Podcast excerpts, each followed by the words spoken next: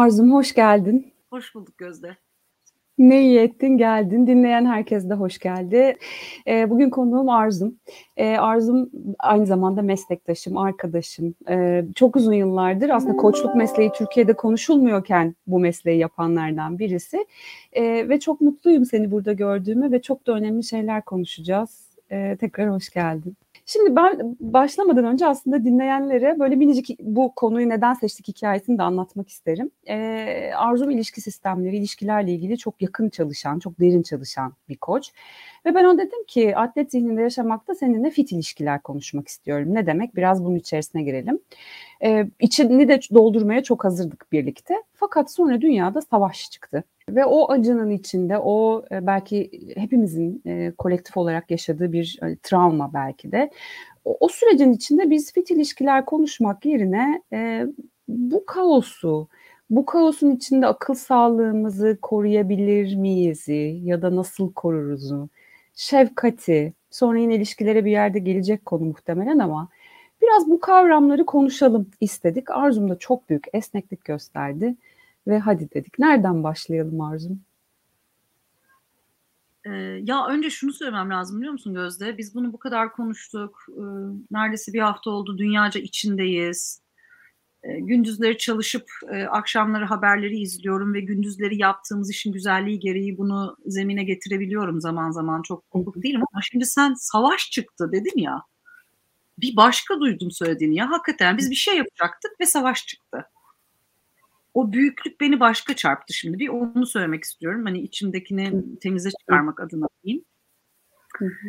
Nereden başlayalım? Ben seninle birazcık bunu evirdik çevirdik ya nasıl konuşalım, nereden konuşalım, ee, bu dönem nasıl bir dönem, biz niye şimdi adapte olduk, bu adaptasyonu zaten iki senedir Covid aracılığıyla da çok konuşuyoruz ama sen bana bu sefer bu soruyu getirdiğin zaman ben şöyle bir yerden düşündüm bunu sistemlerle çalışıyorum. Evet ilişki sistemleriyle çalışıyorum ve sen de biliyorsun ki biz sistem açısından baktığımız zaman bir ilişkiye hı hı. E, bu ilişki iki kişinin de ilişkisi olabilir, takımın da ilişkisi olabilir, dünyanın da birbiriyle ilişkisi olabilir. Yani çok büyük ölçeklerde de olabilir. Hı hı.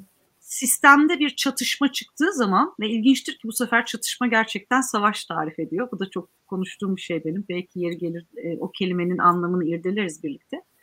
E, biz benim yaptığım çalışmalarda sistemdeki çatışmaya e, bu sistem bir şeye gebe diye bakıyoruz. Yani bu sistemden yeni bir şey doğuyor ve tabii ki çok sancılı, çok acılı ama biz bunu e, masanın üstüne koyabilmeliyiz ki tüm seslerini duymasına yardımcı olarak sistemin hatta en marjinalize edilmiş seslerini, en ayrıştırılmış, en duyulmayan seslerini masanın üstüne koymasına yardımcı olabilirsek bize yer sisteme bayağı ateşte yürümek gibi bir şeydir bu arada sistemlerle çalışırken sen de biliyorsun. Hatta Middel öyle der yani ateşin ortasında oturmak der. Ancak onu yapabilirsek sistem bilinçli, bilgilenmiş, enforme bir yerden e, kendisini geleceğe taşıyacak en iyi yönü tayin edebilir, seçebilir, kararı verebilir.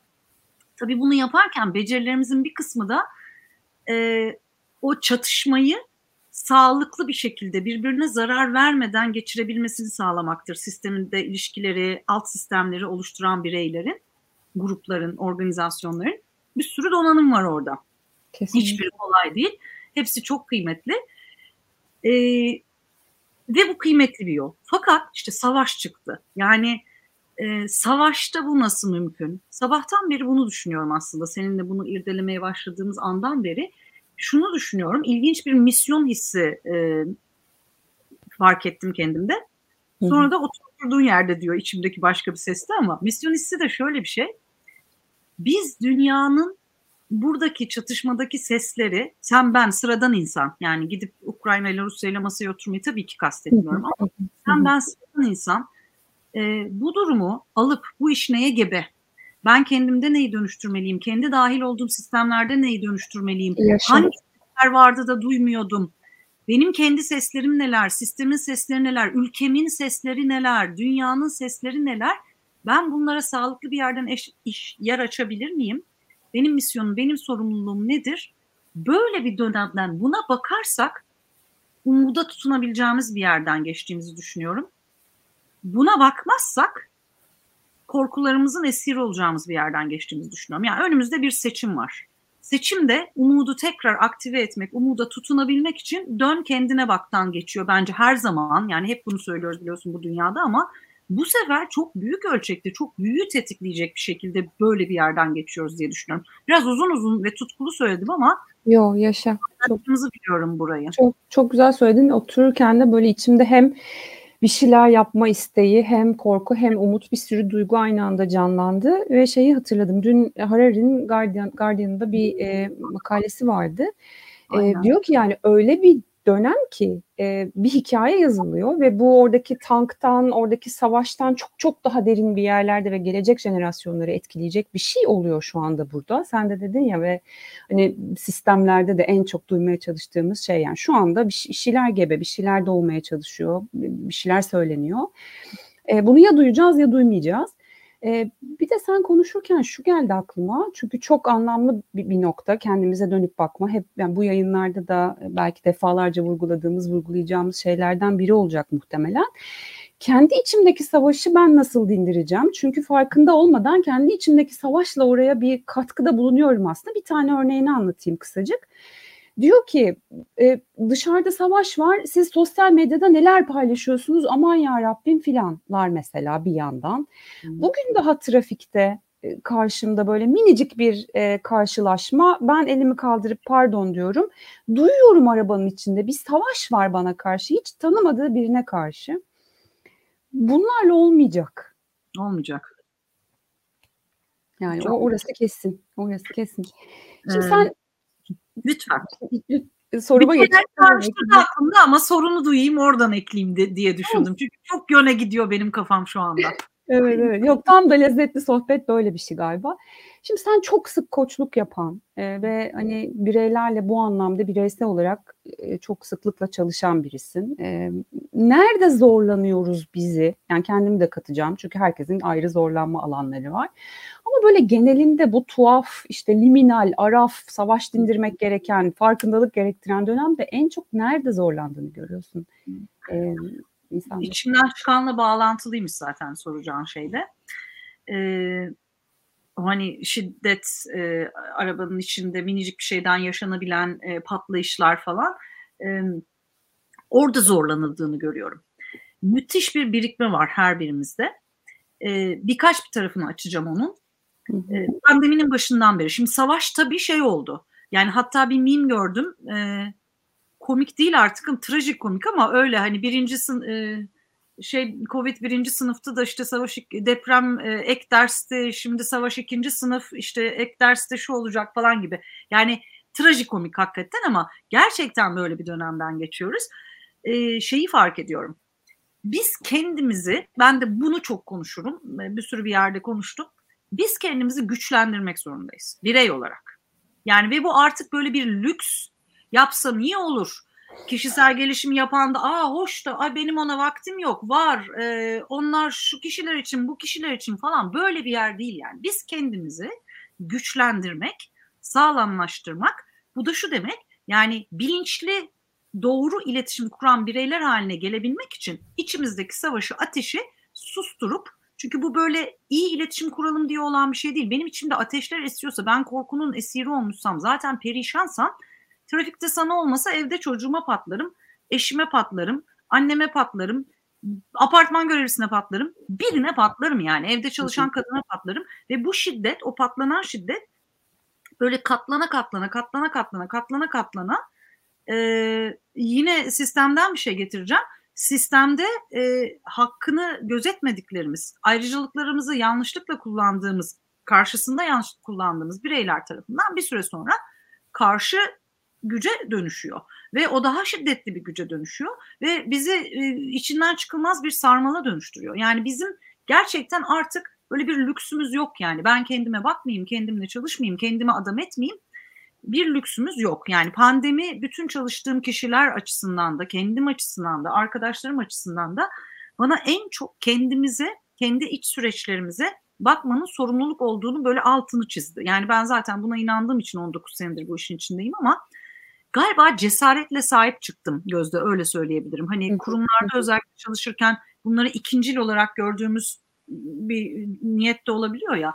Hayır yani tek şansımız dünyaca bunu yapabilmek zorundayız ve buna maneviyat diyeceğim ben. Yani e, bunu koşluk üzerinden de yapıyor olabiliriz ama maneviyatımızı güçlendiren herhangi başka bir şey üzerinden de yapıyor olabiliriz ve sadece ülkemizde değil dünyanın her yerinde e, somut bilimlerin ve aklın e, öne çıktığı durumda sen ne güzel fit, e, lead fit dört açıdan sağlamlığa bakıyor diyorsun. Yanlış söylediysem lütfen beni düzelt. Tam da öyle bir şey çünkü ruhumuza da sahip çıkmak, duygularımıza da sahip çıkmak ve bunları da iyi tutmak sorumluluğumuz var. Bu artık e, başka bir şeyin işi değil. Bilakis içinde bulunduğumuz temel ana meselenin işi diye bakıyorum. Bunu çok önemsiyorum. Eee ve şurada zorlanıldığını görüyorum. Öyle de bir parantez açayım. İşte bu bilinçli bir yerden umuda tutunmakta zorlanıldığını görüyorum. İçimizdeki karanlığı görmek, karanlıkla yüzleşmek. Şimdi e, geçen haftanın özeti geçerken onu fark ettim. Gölgeden vesaire bahsediyorsunuz galiba. Gölgemizi görmek, buna yer açmak. Bu da çok kıymetli. Yasa yer açmak, gölgeye yer açmak. E, bunlar çok önemli ve gerekli şeyler. Fakat Covid'de ben bir de şeye tanıklık ettim. Paylaşmışızdır da seninle belki bir yerlerde aynı düşünceyi e, bir de bir e, porpalanan olumluluk var ya. Toksik o, pozitivizm. Evet. Yani o da hiç insana iyi gelen bir şey değil. E, çok yanlış bir şey. Yani gerçekten çok yanlış bir şey. Maneviyattan kastım e, kendimi görüp, fark edip, karanlığımı da görüp, aydınlığımı da görüp aydınlıkta durabilmek için e, beceriler geliştirmek ve bunu e, iletişim teknikleri öğrenerek değil, duygusal dünyamı daha iyi anlayarak, ruhumu sakinleştirerek e, sabitleyecek, çapalarımı atacak, sağlam duracak becerileri hali geliştirebilmek diyeyim. Beceri deyince yine yanlış bir yere gidiyoruz. Hali geliştirebilmek, daha da önemlisi o hali beslemek. O hal için zaman ayırmak, o hale ulaşmak için kendinle e, kontratlar yapmak gibi bir yer. En çok bunu yapmakta zorlanıyoruz diye düşünüyorum. Çünkü pratiğimiz yok, bilgimiz yok, kabulümüz yok. Bunu biraz ezoterik bir şey görüyoruz. Biraz e, işte modern dünyaya ait değil gibi görüyoruz. Çeşitli varsayımlarımız var herhalde ama ben bunun çok temel bir insani sorumluluk olduğunu düşünüyorum. Biraz önce de söylediğim gibi. En çok zorlandığımız şeyin kabul edebileceğimiz bir ha, e, biçimi bu mesele için tasarlamak ve alışkanlık haline getirmek olduğunu gözlüyorum. Kesinlikle. Şimdi atlet zihninde yaşamakla ilgili ya da fit liderlikle ilgili konuşurken ki en büyük korku, korkularımdan ya da kaygı diyeyim, e, kaygılarımdan bir tanesi bunun böyle şey anlaşılmasıydı. İşte e, her zaman çok güçlü, her hmm. zaman çok dirayetli, hep sporunda, işinde, gücünde her şey şahane. O böyle hani müthiş bir e, görüntü, görüntü gibi. Evet, evet, evet. Bir persona yani e, aslında. Hmm e, bu, bu, bu sistem çöker değil mi? Yani bu, bu çöker. Bu, bir, olmuş ben kendim de deneyimledim ya. Bunu sürdürmeye çalışmakla böyle bir şey yok. Bir, kendi bütününü kucaklamadan. Ya şu bana çok iyi gelmişti. Bir, bir eğitimde uzunca bir süre konuşmuştuk. Yani doğada nasıl sadece e, yaz ya da sadece kış yoksa nasıl sadece gece ve hani gündüzü deneyimlemiyorsam ben nasıl o bütünümü kucaklamayı başarabilirim? Nasıllara gerçi daha sonra geçeceğiz evet, ama çok e, önemi çok kıymetli. Çünkü çok. o zaman şunun peşinde koşmuyorum. Yani her an mutlu olmak, her an haz almak. İşte bu, bundan da süper anlamlar devşirdim. Bu hadi bir sonraki merdiven, bir sonraki merdiven. Şeyde de sıkıntı var. Mesela benim ailemde de öyle. Başarı tanımı neydi? İşte evimiz var mı, arabamız var mı? İşte Tabii. evlendik mi, çoluk çocuğa kaçtık mı değil mi yani? Bunlar ya da mutluluk tanı yani işte şükür şükür et.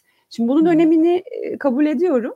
E, ama sorgulama becerisi şimdi daha bence daha bilinçli bizim çocuklarımıza aktarmaya çalıştığımız bir yerde duruyor. Yani bir bak bakalım ne oluyor işte bir gözlemle bir duygunun adını koyabil. E, orada sadece işte tanıtırken de söylemiştim iyiyim kötüyüm değil yani başka bir şey vardır mutlaka bir, bir derine girebil ve bunu daha şefkatli bir şekilde işte anlatabilme konusu zor. Zor ama şimdi doğa dedin ya biraz oraya bakalım diyeceğim. Ee, ve burada da yine böyle bir e, haddini bilir bir yerden de gelmek istiyorum. Hani Türkiye'nin büyük şehirlerinde özellikle ne kadar doğa kaldı, ne kadar doğaya yakın olabiliyoruz. Serzenişlerimiz var ya bir parça.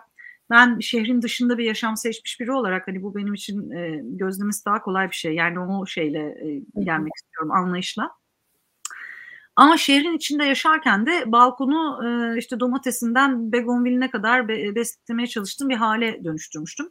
Doğa hakikaten çok güzel metafor. Yani sen doğa dedin ya, doğa hakikaten çok güzel metafor. Bunu konuşurken de birazcık hassasiyetle konuşmaya çalışıyorum. Çünkü ben e, şehrin dışında bir yaşam kurmayı seçmiş biriyim. Benim Hı. doğayla ilişki kurmam daha kolay. Hı hı. E, şehir içindeyken bunun zor olduğunu biliyorum. E, İstanbul gibi büyük şehirlerde Türkiye'nin hiçbir yerinde çok doğayla bağ kalmadı. Ama tabii her şey bir seçim yine de. Yani ne kadar doğayla ilişkimizi hafta sonu alışveriş merkezinden doğaya çevirebilir miyiz? Ya da en azından ayın döngülerinin farkında olabilir miyiz? Neden? Şöyle bir şey söyleyeyim. Tam onu diyecektim, evet. Doğa hatırlatıcı çünkü. Yani her şeyin e, mesela şöyle bahçeden şöyle bir örnek vereyim. Geçen sene eksi 17'ye kadar düştü ya bir ara. Yani bu sene çok kar yağdı ama geçen sene çok daha soğuk oldu. Eksi 17 oldu bir iki gece Zekeriya Köy'de özellikle. Benim bir limon ağacım var. Çok üstüne titrerim. Senelerdir işte bir apartman dairesinde alınmış bir limon ağacı. 30 sene yakın zaman önce. Saksıdaydı, toprağa girdi, tekrar saksıya girdi, tekrar toprağa girdi falan. Onu yaşatmak için debeleniyorum yani. Ve geçen sene dondu. Bayağı bir dondu yani. Mimoz ağacım var o da dondu. Ee, kabul ettim ilk kez. Etmek zorunda kaldım. Yani savaşıyordum sürekli. Şimdi dondu. Donduğu zaman e, beklemek zorundasın. Yapacak hiçbir şey yok. Yani muz ağacı döndü. E, kökten keselim mi kesmeyelim bir bakalım bir bekleyelim dediler. Bekledik bu sene çiçek açtı şimdi. Şimdi ne olacak bilmiyorum. Ama doğanın doğa etkimiz olmadığını ancak uyumlanabileceğimizi e, bize hatırlatan müthiş bir metafor. Yani sakinleştirici olması, bizi içine alması, topraklaması bunlar artık fizyolojik veriler yanı sıra. Bir de gerçekten işte o döngüleri izlediğimiz zaman bize döngüye dair çok güzel mesajlar hatırlatıyorlar. Bu mesajlardan kendimizi koparmamamız gerek insan olarak. Kesinlikle. Bir de bazı şeyleri gözümüzde de çok büyütüyoruz gibi geliyor. Ben, bende en azından öyle yansıması var. Mesela şimdi doğayla bağını koparma deyince insanların akıllarına genelde gelen şey işte yeşilliklerin arasına gireyim, çok şahane manzaralar, o orada böyle uzun yürüyüşler yapabileyim filan. Doğa bu, bu değil mi? Yani her şeyden önce benim doğamda bir yani esas olan bir bir bedenim var. Burayla olan bağımı bile hatırlayabilsem. Aynen. Bazen oluyor mesela saatlerce bilgisayar başında oturdum kalkmadım, hareket etmedim. Şimdi o gün o doğayla olan bağın zaten koptu. Yani istersen ormanın içinde e, eğitim ver, online eğitimi orada yap. Önce burası bir şeyler söylüyor ya. Benim hatırlamak lazım gelen kendime de sıklıkla hani dürttüğüm diyeyim e, fit olma meselelerini konuşurken de en esas gördüğüm yer orası. E, işte hastalıklarımızı duymak bir şeyler anlatır çünkü en basiti bile. E, oralardan bakmak da sanki kıymetli Bak, değil mi? Güzel bir şey hatırlatıyorsun yine bana. Benim en sık unuttuğum şey bedenimdir. Araya gireyim bir. Hatta e, başlamadan önce yayına sizinle konuşuyordum ya Covid geçirdim ve çok uzadı evet. artık kızmaya başladı diye. Hemen kızarım mesela bedenime. Şimdi pat diye yine onu hatırlıyorsun. Evet yani beden benden bir şey istiyor. Ben nasıl daha fazla yer açabilirim, yüreğimi açabilirim. Kesinlikle öyle. Döngülerin farkında olmak galiba en çok söylediğim. E, senin de benim de. Bir kendimize bağlanabilmek bize iyi gelecek şey. Unuttuğumuz. Ben kişisel hikayeleri de çok önemsiyorum. Sen de kendine bakma pratiklerini çok yani geliştirmiş biri olduğun için sana kişisel olarak da sormak isterim. Sen ne yapıyorsun zorlanınca? Yani kendi zorlanma deneyimlerinde. E, duruyorum diyeceğim. Valla. Yani ben bunu öğrendim ama Gözde. Yani kolay bir şey gibi yansıdı şimdi ama duruyorum öğrenmek 20 senemi gerçekten aldı. E, ve hala bak Covid'e kızmaya başladım da diyebilecek gibi içimden eski alışkanlıklar çıkabiliyor. E, bu döngüyü de daha fazla tanımaya başladım. Kendimi de yakalamaya başladım diyeceğim ama durunca ne yapıyorum onu söyleyeyim.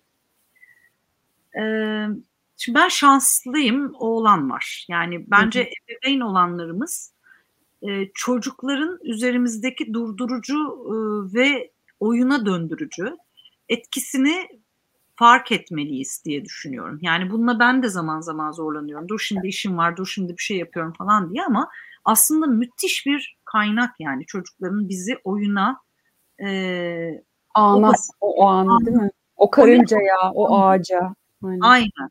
O oyun o an çünkü aynen öyle. Ve çocuk için de hayatın provası bu arada. Hani oyun terapisti o yüzden var ya. E, dolayısıyla bizim de ruhumuzu iyileştiren bir şey aslında çocuğumuzla beraber. Bence ben bunu kullanıyorum. Son 7 e, senedir beraberiz biz oğlanla. Gerçekten kullanıyorum. Hoşuma gidiyor. Çocukluğunda oyun oynamamış bir bireyim. Bir üstelik oyun oynamamayı marifet sanan bir bireyim. Kardeşimin bana en kızdığı hep dalga geçtiği bir şeydir hala. E, onun tadını çıkarıyorum. Duruyorum. E, bugün sabah yine şöyle bir komik bir şey geliyordu aklıma. Doğaya çıkıyorum, yürüyüş yapıyorum. Bu komik olan tarafı değil ona sonra geleceğim Bunları yapıyorum zaten. İşte denize çıkıyorum. Bunları yapmayı çok seviyorum. Egzersiz yapıyorum. Senin gibi bir egzersiz dünyam olmasa da yine de haftada üç kez egzersiz yapıyorum. Buna da önem vermeyi son yedi senede falan öğrendim. Yeni öğrendiğim bir şey. Koşmaya başlamıştım. Acayip iyi geldi bana. Biliyorsun bir misyon için koşmaya başladım. Fakat dizlerim mahvoldu. Dizlerim bana izin verirse devam edeceğim. Hani o dengeyi yaratmaya çalışıyorum falan. Yani onları yapıyorum. Bunlar çok önemli. Ama bir de şunu söyleyeceğim. Çok komik. Netflix izliyorum diyeceğim. Ee, ama bir yönünü söylemek istiyorum. Ee, kızıyorum da bazen kendi kendime. İşte kitap okuyamıyorum hakikaten. Ben 21 aydır, 22 aydır yani ne kadar zamandır e, pandemi olduysa çok zorlanıyorum bir kitaba konsantre olmakta. Okuyorum fakat çok zorlanıyorum. Yani kafam o kadar dolu ki çok zorlanıyorum. Netflix beni daha koparıcı bir etki yapıyor. Buna da ihtiyacım var. Galiba şefkati buradan da görüyorum. Ama benim dizilerim şunlar, dizilerim, filmlerim. Ben e, ifli olmaz bir fantazi edebiyat e, okuyucusu, izleyicisi. Çok çok severim. İşte defalarca Lord of the Rings izliyorum, Game of Thrones izliyorum, oğlanla Harry Potter izliyorum falan. Kendim Vikings izliyorum. Geçenlerde bir Downtown Abbey'e tutuldum. Şimdi ortak yönlerini fark ettim bu sabah da onu söyleyeceğim. Orada da bir görecelilik var. Şimdi bizim jenerasyonumuz, ben ve kendi e, yaştaşlarımı düşünüyorum e, bir illüzyon e, yaşıyoruz, kuvvetli bir illüzyon yaşıyoruz diye düşünüyorum son işte pandemiyle başlayan dönemde. Hani çok dünyanın en büyük felaketleri bizim devrimizde başımıza geliyormuş gibi yaşıyoruz. Evet ve diyeceğim. Yani aslında değil. Yani çok daha büyük yüzdesel ölümlerin, kayıpların, acıların, savaşların. İşte bu bu eski diziler, tarihi diziler, fantaziler yani tabii ki hepsi gerçeklik içermiyor yüzde yüz ama bütün bunlar beni bu göreceliliğe götürüyor. Downton Abbey acayip bir kanvas. Yani dünya savaşları, İngiltere'nin e, krallık monarşinin yıkılmaya gidişi falan o kadar güzel bir şey anlatıyor ki bir başka bir yerden hayatı yaşamaya başlıyorsun. E, o görecelilik de ihtiyacımız olan bir şey. Şunu hatırlatabilir belki bize. O zamanın farkı neydi diye düşündüm de ben e, Downton Abbey'i izlediğim dönemlerde. Tabii bizim maruz kaldığımız gibi bir internet ve bilgi akışı yok. İnsanlar kendi özel hayatlarına, bireyliklerine, ailelerine, küçük küçük mutluluklara, etki alanlarındaki şey dönüştürmeye odaklanabilecek alana daha fazla sahipler. Yani acılar var geliyor ama buraya odaklanacak bir alan da var. Biz de akşam yemeğinde herkes haberlerde şimdi Ukrayna'dan kaçan e, insanların, çocukların acılarını görüyorsak birbirimizde iyileşecek zamanımız kalmıyor ve o ilizyonun içerisinde e, korkularımıza yeniliyoruz işte. Halbuki bizim etki alanımız burası. O görecelilik bana buraya tutunmayı öğretiyor. Savaşıyor olabilirim Viking olarak ve birazdan öleceğim belki ama buraya geldiğimde çocuğum ve ailemle iki günüm var. Burada ne yapabilirim? Kesinlikle. Ee, o kadar aslında bir birçok şey söyledim ve her birinde de bir yerlere gittim geldim ama şöyle birkaç tane yerinden yakalayacağım. Ee, bir tanesi kendimize iyi gelen şeyi yaparken de dövmemek. Yani mesela eğitimlerde hep diyor ya sürekli Netflix şimdi iki galiba soru var orada. Gerçekten sana iyi geldiği için mi yapıyorsun? Bir ikamet tatmin bir kaçış mıdır senin için? Onu bulmak galiba kıymetli. Ee, bir de kendi deneyimimde şöyle bir şey oldu. Durmak ve durmayı öğrenmek dedin ya mesela ben zorlandığımda koşuyorum. Ben zorlandığımda yapabiliyorsam mental olarak hani çıkartabilecek enerjim varsa hareketi seçiyorum ve insanlar bana diyor ki ya biraz artık dur. Şimdi şunu da anlamak lazım. Hareket etmek sadece tek başına hareket etmek demek değil. Hareket ederken de durursun. Biz böyle durma deneyimini işte meditasyon matlarının üzerinde ve kendine bakmak ve sakinlik gibi algılıyoruz ya. Her birimizin kendine bakma yöntemi farklı. Buradan da içimden ona bir toplu cevap vermek istedim. Spor yapıyor olmak ya da hareket ediyor olmak her zaman e, hatta çoğunlukla bir durma deneyimi benim için. Çünkü orada kendime ayıracak bir zamanım e, oluyor. Orada olan bitene yukarıdan bakacak bir e, an bulabiliyorum kendimi o sürecin içerisinde. Buna yüzde yüz katılıyorum. Ee, ben de şöyle katılıyorum. İşte bir, bir snowboardta bir yelkende hani benim yaptığım sporlar açısından onlar var. Koşuya yeni başladım. Onda da aynı tadı almıştım ama devam edemedim. Anda durmaya mecbur ediyor ya seni bu sporlar. Yani hani koşarken, bisiklete binerken senin yaptığına yüzde yüz o anda olman lazım. Anda kalmak da insan için aslında bir duruş ve dinlendirici bir şey. Ee, bu kaos konuşmanın başlığı ya o kaosun içinde odaklanacağımız yeri göremediğimiz zaman da o kadar çok e, uyaranın etkisinde de zorlanıyoruz. Halbuki bedenimiz hareket ederken tek yöne odaklanıyor olmanın tabii ki rahatlatıcı bir etkisi var. Çok kıymetli Kesinlikle. bir etkisi var. Bunu çok Kesinlikle. iyi anlıyorum. E, tam ilişkiye geçecektim ama geçmeyeceğim. Öz şefkati biraz konuşalım isterim. Böyle hani pandeminin masaya sürdüğü ve popülerleştirdiği bazı kavramlar var ya işte çeviklik bunlardan bir tanesi, psikolojik sağlamlık bunlardan bir tanesi. Öz şefkat de bunların böyle e, üzerinde duran yerlerden bir tanesi. Herkesler öz şefkat konuştu. Öz şefkat eğitimleri açıldı, işte makaleleri okundu, yazıldı çok da kıymetli, hep kıymetliydi. Ee, biz belki bu dönemde buna çok ihtiyaç duyduğumuz için, eksikliğini hissettiğimiz için e, yeniden hatırladık.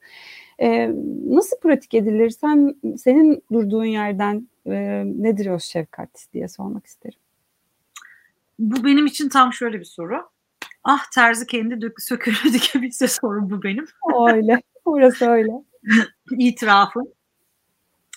E, bu benim de hatırlatıcılara ihtiyaç duyduğum e, bir konu. E, hani jenerasyonumuzu suçluyor olmak istemiyorum. E, işte X jenerasyon. Ama suçluyorum. evet, yani suçlu nasıl diyeyim? E, etkisini görüyorum diyeyim. Ama e, biz de biraz e, şimdi yeni jenerasyonda ne kadar fazlaysa öz şefkat ve kendini kabul e, bizde de o kadar eksik. Yani bizlerde de o kadar eksik. Yani o içimizdeki bizi yargılayan, kendimize şefkat göstermemizi, takdir etmemizi, şöyle bir omzumuzu sıvazlamamızı sağlayan ses e, çok küçük. E, o küçük sesi ne kadar be- beslersek o kadar büyüyor ama beslemeyi hatırlamak da çok kolay olmuyor. Şimdi ben benimkini çok büyüttüm hakikaten 20 senede. Ama sıfırdan falan büyüttüm yani bir yere kadar getirdim ve bunu sürekli hatırlamam gerekiyor. Ben ne yapıyorum biliyor musun? Ben zaten koşluk almaya devam ediyorum biliyorsun. Şimdi insanlar e, hani siz hala koşluk alıyor musunuz? Eğitimlerde falan çok soruyorlar bazen bunu. Benim için hayat öyle bir şey. Yani ben yapmadığım şeyi anlatıyor olmak istemiyorum. Yani faydasını gördüğüm için anlatıyorum zaten. Önemli olduğu için e, anlatıyorum. Benim şansım ben zaten bu işin içindeyim. Çok fazla koştuk alabilme imkanım var vesaire. Terapi de alıyorum. Yani böyle şeyler de yapıyorum. Şimdi insanlara koştuk ve terapi alın demiyorum elbette ama koşluk ve terapi oturup kendini düşünebileceğin bir alan. Ee, içindeki sesleri kontrollü bir ortamda duyabileceğin ve ayrıştırabileceğin bir alan. Bunları yapmadığım zaman ben yazıyorum. Ee, bu yazdıklarımı hatta hani bir, bir ürüne dönüşsün diye de bir, bir süredir uğraşıyorum ama e, ben konuşmada iyiyim, yazmada kötüyüm falan. Hakikaten öyle. Kendim yazmakta istiyorum. Hani birisi, birisiyle yazma durumu da olmadığı için bir türlü o benden çıkamadı ama yazıyorum. İçimdeki sesleri yazarken duyuyorum. Duyduğum zaman o karaktere öz şefkati getirebiliyorum. E, hatta sen ne yapıyorsun dedim bayağı böyle bir e, sırlarımı açık edeyim falan diyeceğim. Benim o iç seslerimin isimleri falan var. Yani böyle ben de tabii bunları kendim uydurmadım. E, çalıştığım liderlik süreçlerinde öğrendim.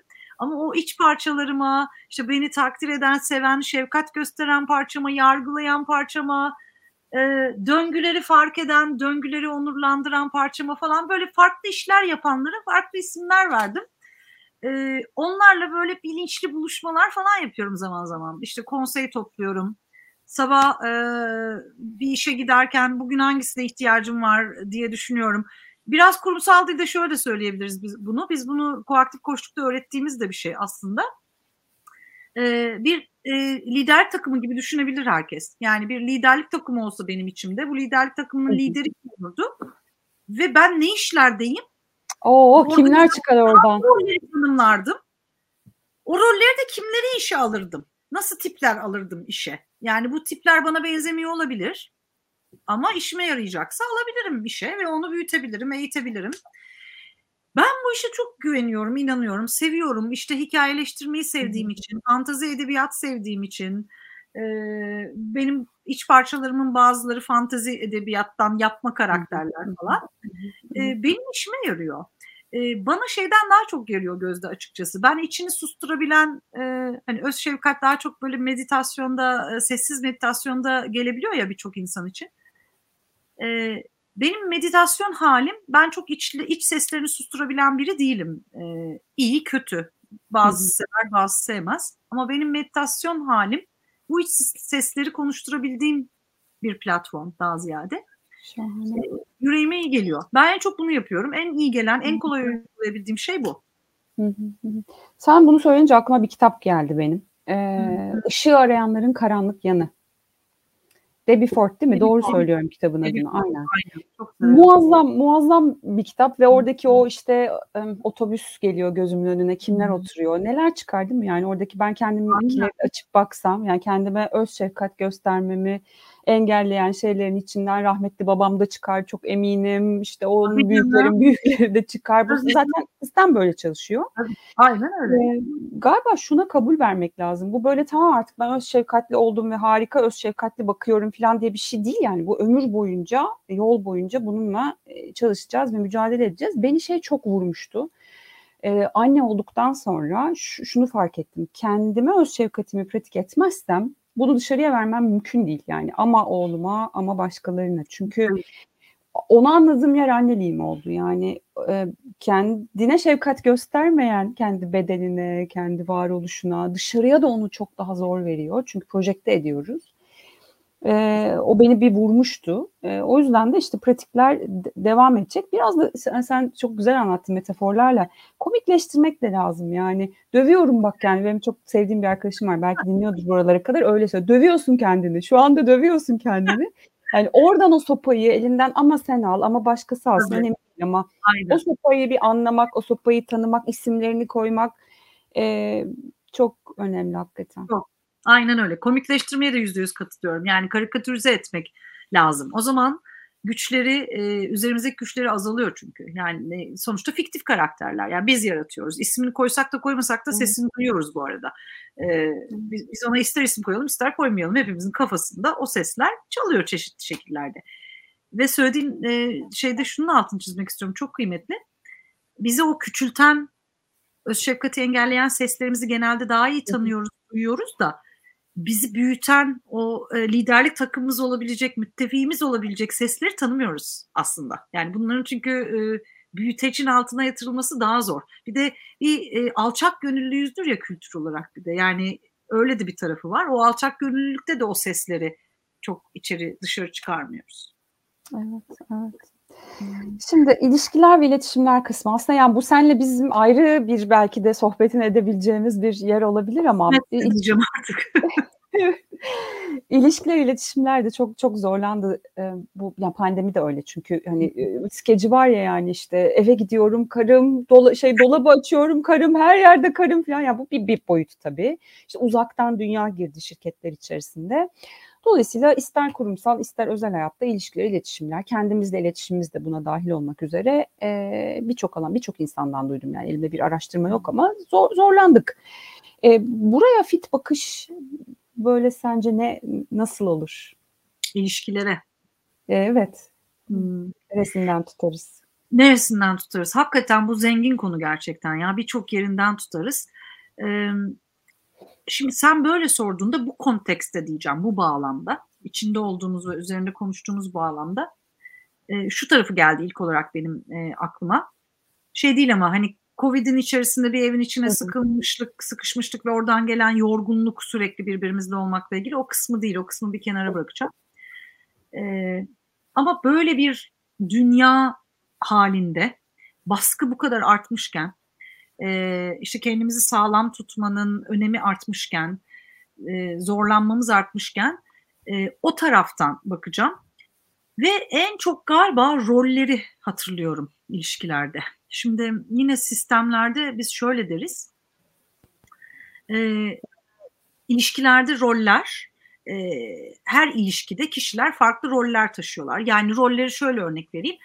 İşte tabii ki hani karı koca, yönetici çalışan falan. Hani bunlar dış roller. Yani bunlar bir kart vizite yazsak anlayabileceğimiz roller. Ama bir de ilişkilerin duygusal ihtiyaçlarını taşıyan roller var. Ee, işte e, sakinleştiren, e, güldüren, plan yapan falan. Yani duygusal ihtiyaçlarına sahip çıkan roller var. İç roller diyebiliriz. Daha görünmez yani öyle düşünelim. Gömülü roller. İç tam olmadı ama. E, bu rollerde de sıkışmışlıklarımız önce bir oradan e, değineyim. Hani Covid gibi dönemlerden değineyim. Bu rollerde de sıkışmışlıklarımız varsa bir rolü kendimize çok yapıştırmışsak 24 saat aynı evin içinde uzayan ve farklı sosyalleşmelerle buraları rahatlatamayacağımız bir ortamda o rol yorgunluklarını ya üstüme yapışmışsa benim o yorgunluk o rol yorgunluklarını çok çekiyoruz. Bir bunu fark etmek lazım. Çatışmalar, kavgalar, sana trafikte patlayan kişi bile aslında kim bilir hangi rol yorgunluklarıyla perişan ki orada sana patlıyor. Ve hali. böyle bakmak da ne kadar şefkat getiriyor değil mi bir yandan aslında, onu da alt. Aynen öyle. Ne kadar şefkat. Ama tabii hiç böyle bir zorunluluğumuz yok. Yani iletişimimizin sorumluluğunu da almak zorundayız. Tabii. İki taraflı biraz ama evet şefkat getiriyor tabii ki. Bir bu tarafı var. Yani dolayısıyla kendimizi o pandemi sürecinde o rollerde çok sıkıştırdığımız için bazen büyük yorgunluklar çektik. İlişkiler de zorlandı bunlar. Evin, bundan evin içindeki ilişkiler de zorlandı. Organizasyonel ilişkiler de zorlandı. Her şey zorlandı. Bir bu tarafı var.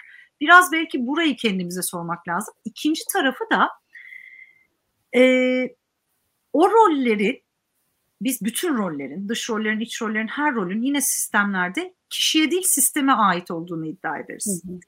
E, ama e, biz genelde bu bana ait diye bir yanılgıya düşüyoruz. Dış rolde de iç rolde, rolde de. En iyi örnek liderlik bundan. Hani liderlik takımın e, tanımlanmış liderine mi aittir? E, şimdi Ukrayna halkında tabii ki Zelenski liderlik yapıyor ama yani tankların önünde duran kişiler de müthiş bir liderlik toplum adına liderlik taşıyorlar. Paylaşılan bir liderlikle bu direniş gerçekleşiyor. Dolayısıyla liderlik aslında sisteme ait bir rol. Her rol sisteme ait bir rol. Buradan baktığımızda da acaba fit ilişkileri biraz da soruyorum karşılıklı sen de benim yaptığım çalışmalara e, aşinasın, hakimsin. E, acaba rolleri ilişkilerin fitliğini besleyecek şekilde şefkati getiremiyorsam ben bu ilişkide şefkati getiren kime yaslanabilirim? Şefkati kimden çağırabilirim? Kimden destek alabilirim? E, ki ilişkinin fitliği Yoksa ben onu kendime getiremediğimde günün sonunda o ilişkinin problemi oluyor çünkü. Ben kendime getiremediğim şefkati çocuğuma, eşime, en yakınımdakine projekte ediyorum aynen senin söylediğin gibi. Bu rol geçişkenliğini nasıl sağlayabilirim? Nasıl yaslanabilirim? Nasıl yaslanmalarını sağlayabilirim? Ee, yani bunu kendime değil hepimize nasıl mal edebilirim? Evet, Hep beraber nasıl bir topluluk olarak nasıl e, destekleyerek birbirimiz ayakta kalırız? Bu da galiba sorulacak bir soru bu dönemde evet. İlişkiler açısından. Bilmiyorum o nasıl kadar ben... o kadar güzel bir yere götürdün ki zihnimde mesela roller ve onun alttaki ihtiyaçları ya da şefkati buraya nereden getirebilirim? Benim hani üzerinde düşündüğüm bir şey değildi. E, fakat şeyi duymak çok iyi geldi. Yani sistemin sesi. Mesela işte Orsk'ta anlat, anlatılır ya e, o bana çok iyi gelmişti. Third entity, üçüncü biri var orada. Yani ilişkinin ihtiyacı. İşte belki hani kısacık da özetleriz. Mesela ben varım, Arzum var, bizim bir ilişkimiz var. Bunlar görünenler. Görünmeyen bir ilişki var orada. O üçüncü kişi orada bir değil mi? Bir, bir yerde Aynen. oturuyor. Ve evet. o, o neyle oturuyor? Şimdi ben sana odaklandım ya da kendime odaklandım ya da sen bana odaklandın ya da kendine odaklandın. Bir şey çık çıkmıyor ya da zor çıkıyor ama dönüp bir o koltuğa baktığımızda ya bu ilişkinin neye ihtiyacı var? Ben hani beceriyorum asla diyemem ama pratik etmeye çalıştığımda çok iyi geldiğini gördüğüm bir şey. Yani mesela oğlumla da oldu. Gözlerin ihtiyaçları var anne olarak. Tuna'nın ihtiyaçları var evlat olarak. Bir çocuk o. Tabii ki onun ihtiyaçları öncelikli. Ama dönüp ilişkinin temel ihtiyacına baktığımda başka bir bir şey yakıyor e, zihnimde. Ee, bir de çok güzel.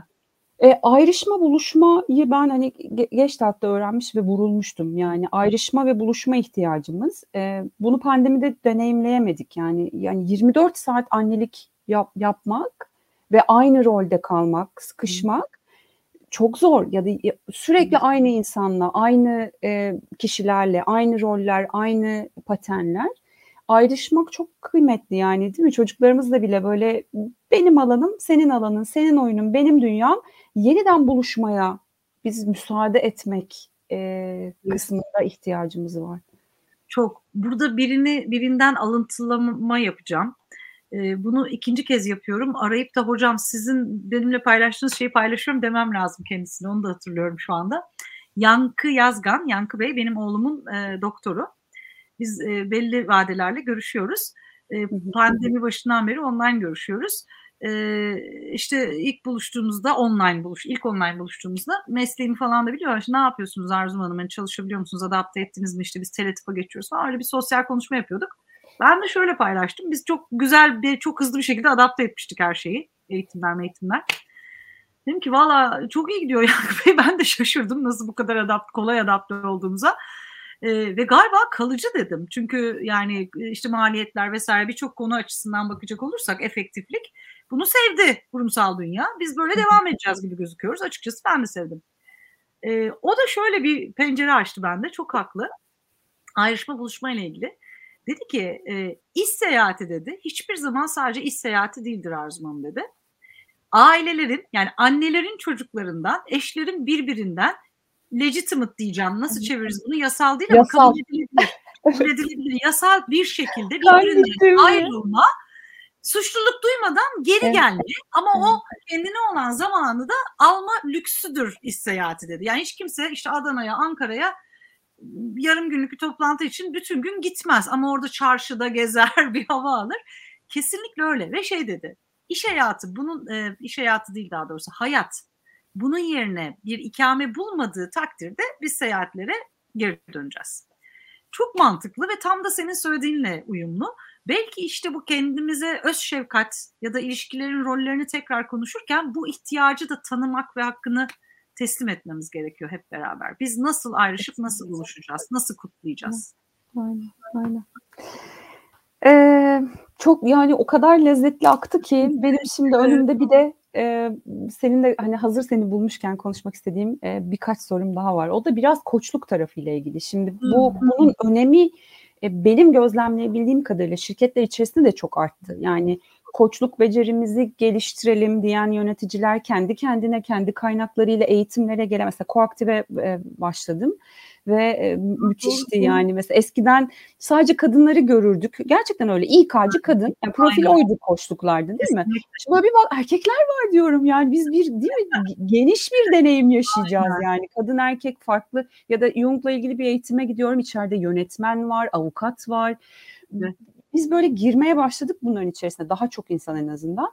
Sen ne düşünüyorsun? E, birazcık Orsku ben hani burada anlatmanı çok isterim senin ağzından. Ee, belki keyifle, son olur. Keyifle keyifle. Ee, yani şöyle düşünüyorum. Önce şunu söyleyeyim.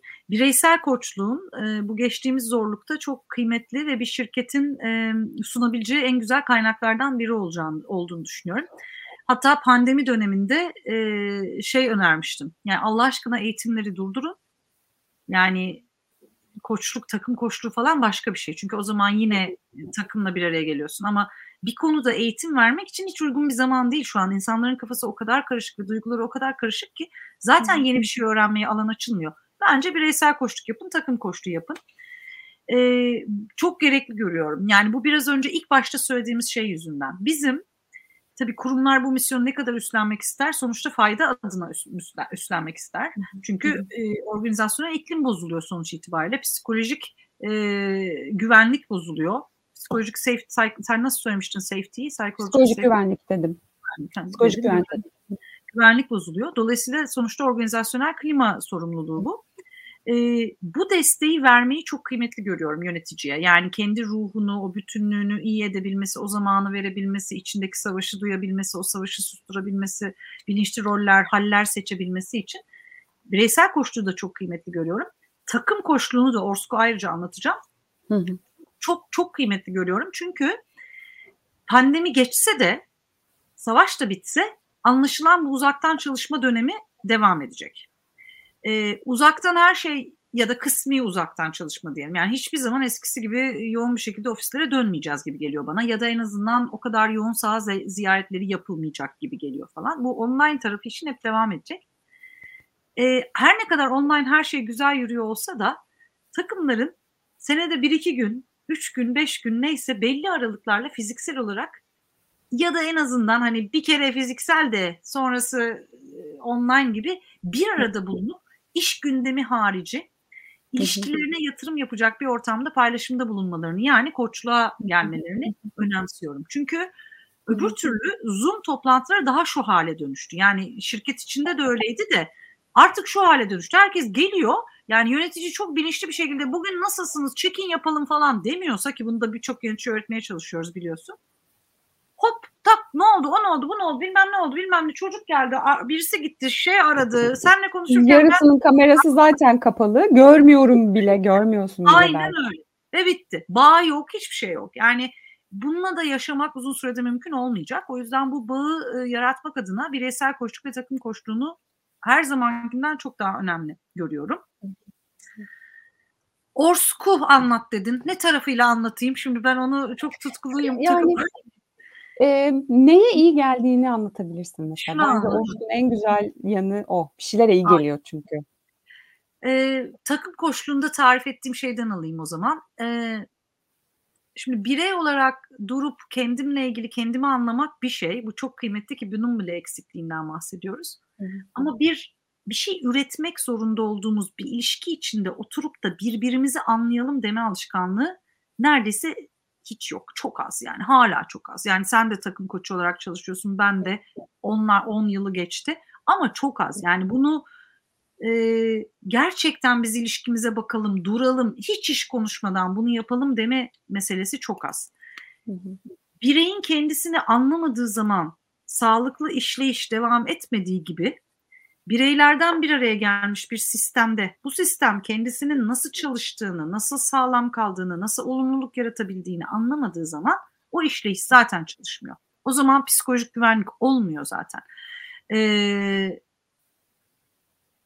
diversity, çeşitlilik olmuyor zaten. Yani bunları biz eğitimlerle öğrettiğimiz için olmuyor. Bunları ben bireysel koştuk için hep şunu söylemiştim. Duygusal zeka birini öğretemezsin duygusal zeka yolculuğuna çıkarabilirsin bir kişiyi. Bu da bireysel koçluktur. Kesinlikle. Ya da sosyal zeka, iletişim sistemleri zekası öğretemezsin. O yolculuğa çıkarabilirsin bir grubu, bir grup insanı. ORSK sistemik tabanlı e, yani ilişkiye bir sistem olarak bakan ki o ne anlama geliyor aslında bütün konuşmamızı o yönlendirdi ama şimdi bir tanım vermeye çalışacağım. Bir takım koçluğu e, programı. Benim bu kadar tutkulu olmamın nedeni ilişkilere tutkulu olmam. İlişki işlemediği zaman hiçbir şey olmadığını kendi kurumsal deneyimimde de, hayat deneyimimde de, şahsi ilişkilerimde de 49 yıldır tecrübe ediyor olmam. Sistemik bakıyor olmasına niye bu kadar tutkuluyum? Çünkü aynen başta savaş için dediğimiz gibi sistemik baktığın zaman ayrışık değiliz. Bütünüz artık. Dolayısıyla ben parmakla seni gösterip bu senin yüzünden diyemiyorum. Bu lükse de sahip değilim bir taraftan. Bu bizim sorunumuz oluyor. Sen öyle olduğun için, ben böyle olduğum için sen öylesin, sen öyle olduğun için ben böyleyim. Biz bunu nasıl birlikte dönüştüreceğiz? Düsturuna getiriyor bizi. Ve ne kadar ilginçtir ki çok arkaik e, bir şey aslında. Hani Ubuntu evet. vardır ya Afrika. Evet, evet. Çok konuşulur, hepimiz çok severiz. Ben böyle şeyler gündeme geldiği zaman bazen arkadaşlarıma çok seviyorum. Böyle tutkuyla insanlar paylaşıyor falan ya böyle kavramlar. Ubuntu falan. Harika. Bunları söylemek çok kolay. Ubuntu deneyimini yaşamak o kadar zor ki sen böyle olduğun için ben böyleyim, ben böyle olduğum için sen öylesin. O zaman işte kendime bakmam gerekiyor. Bu yüzden seviyorum ben Orsk'u. Sistem seni daha iyi bir birey yapmaya zorluyor. Bu alanı tutmayı o yüzden çok değerli buluyorum ve çok zor. Bunun üstüne sorulacak artık soru yok. Çünkü ben hani bu döneme dair e, cebime senden alma, senin uzmanlığından, senin deneyimler almak istediğim bir, bir sürü şeyi kendime koydum. Soru olarak da koydum, mesleki olarak da e, koydum e, sistem bakış açısına bakmayı becerebilsek her gün birazcık daha belki kendi içinde bulunduğumuz küçük sistemi değil mi? Yani gözlerin sistemini, aile sistemini, işte ilişkiler ağını, şirketini, toplumu, dünyayı bir parça daha belki anlayabileceğim. İlişkilerin aklına güvenebileceğim kendim kadar. Oraya kendimi belki emanet edebileceğim. Çok konuşuyoruz işte hem hal olmak, diğer gam olmak. Yani ne demek? Yani kelime çok çok şey de can canlı da Hani onun altını ben nasıl dolduracağımı belki bir parça daha görebileceğim. E, ve bütün bunların içinde bazen şey hissim de geliyor. En son onu belki içimden çıkarmak istedim sana. Ya bir sürü şey var kendimle ilgili çalışmam gereken. Hani nasıl nasıl ya o başı kesik tavuk gibi değil de bütün bunların zaten bir eşref saati olduğunu, öğretmenin öğrenci hazır olduğunda geldiğini, zaten dünyaya da geldiğini, pandeminin bilmiyorum ya bunların da böyle bir doğanın cevabı olduğunu, sistemin cevabı olduğunu bilerek belki yürümek e, sanki anlamlı olacaktır. Evet. Arzum e, çok iyi geldi. Bana da çok teşekkür ederim. Bana da çok iyi geldi. Çok sağ ol. İyi geldin. Çok teşekkür ederim. Çok teşekkürler. Herkese çok teşekkür ederim. Görüşmek üzere.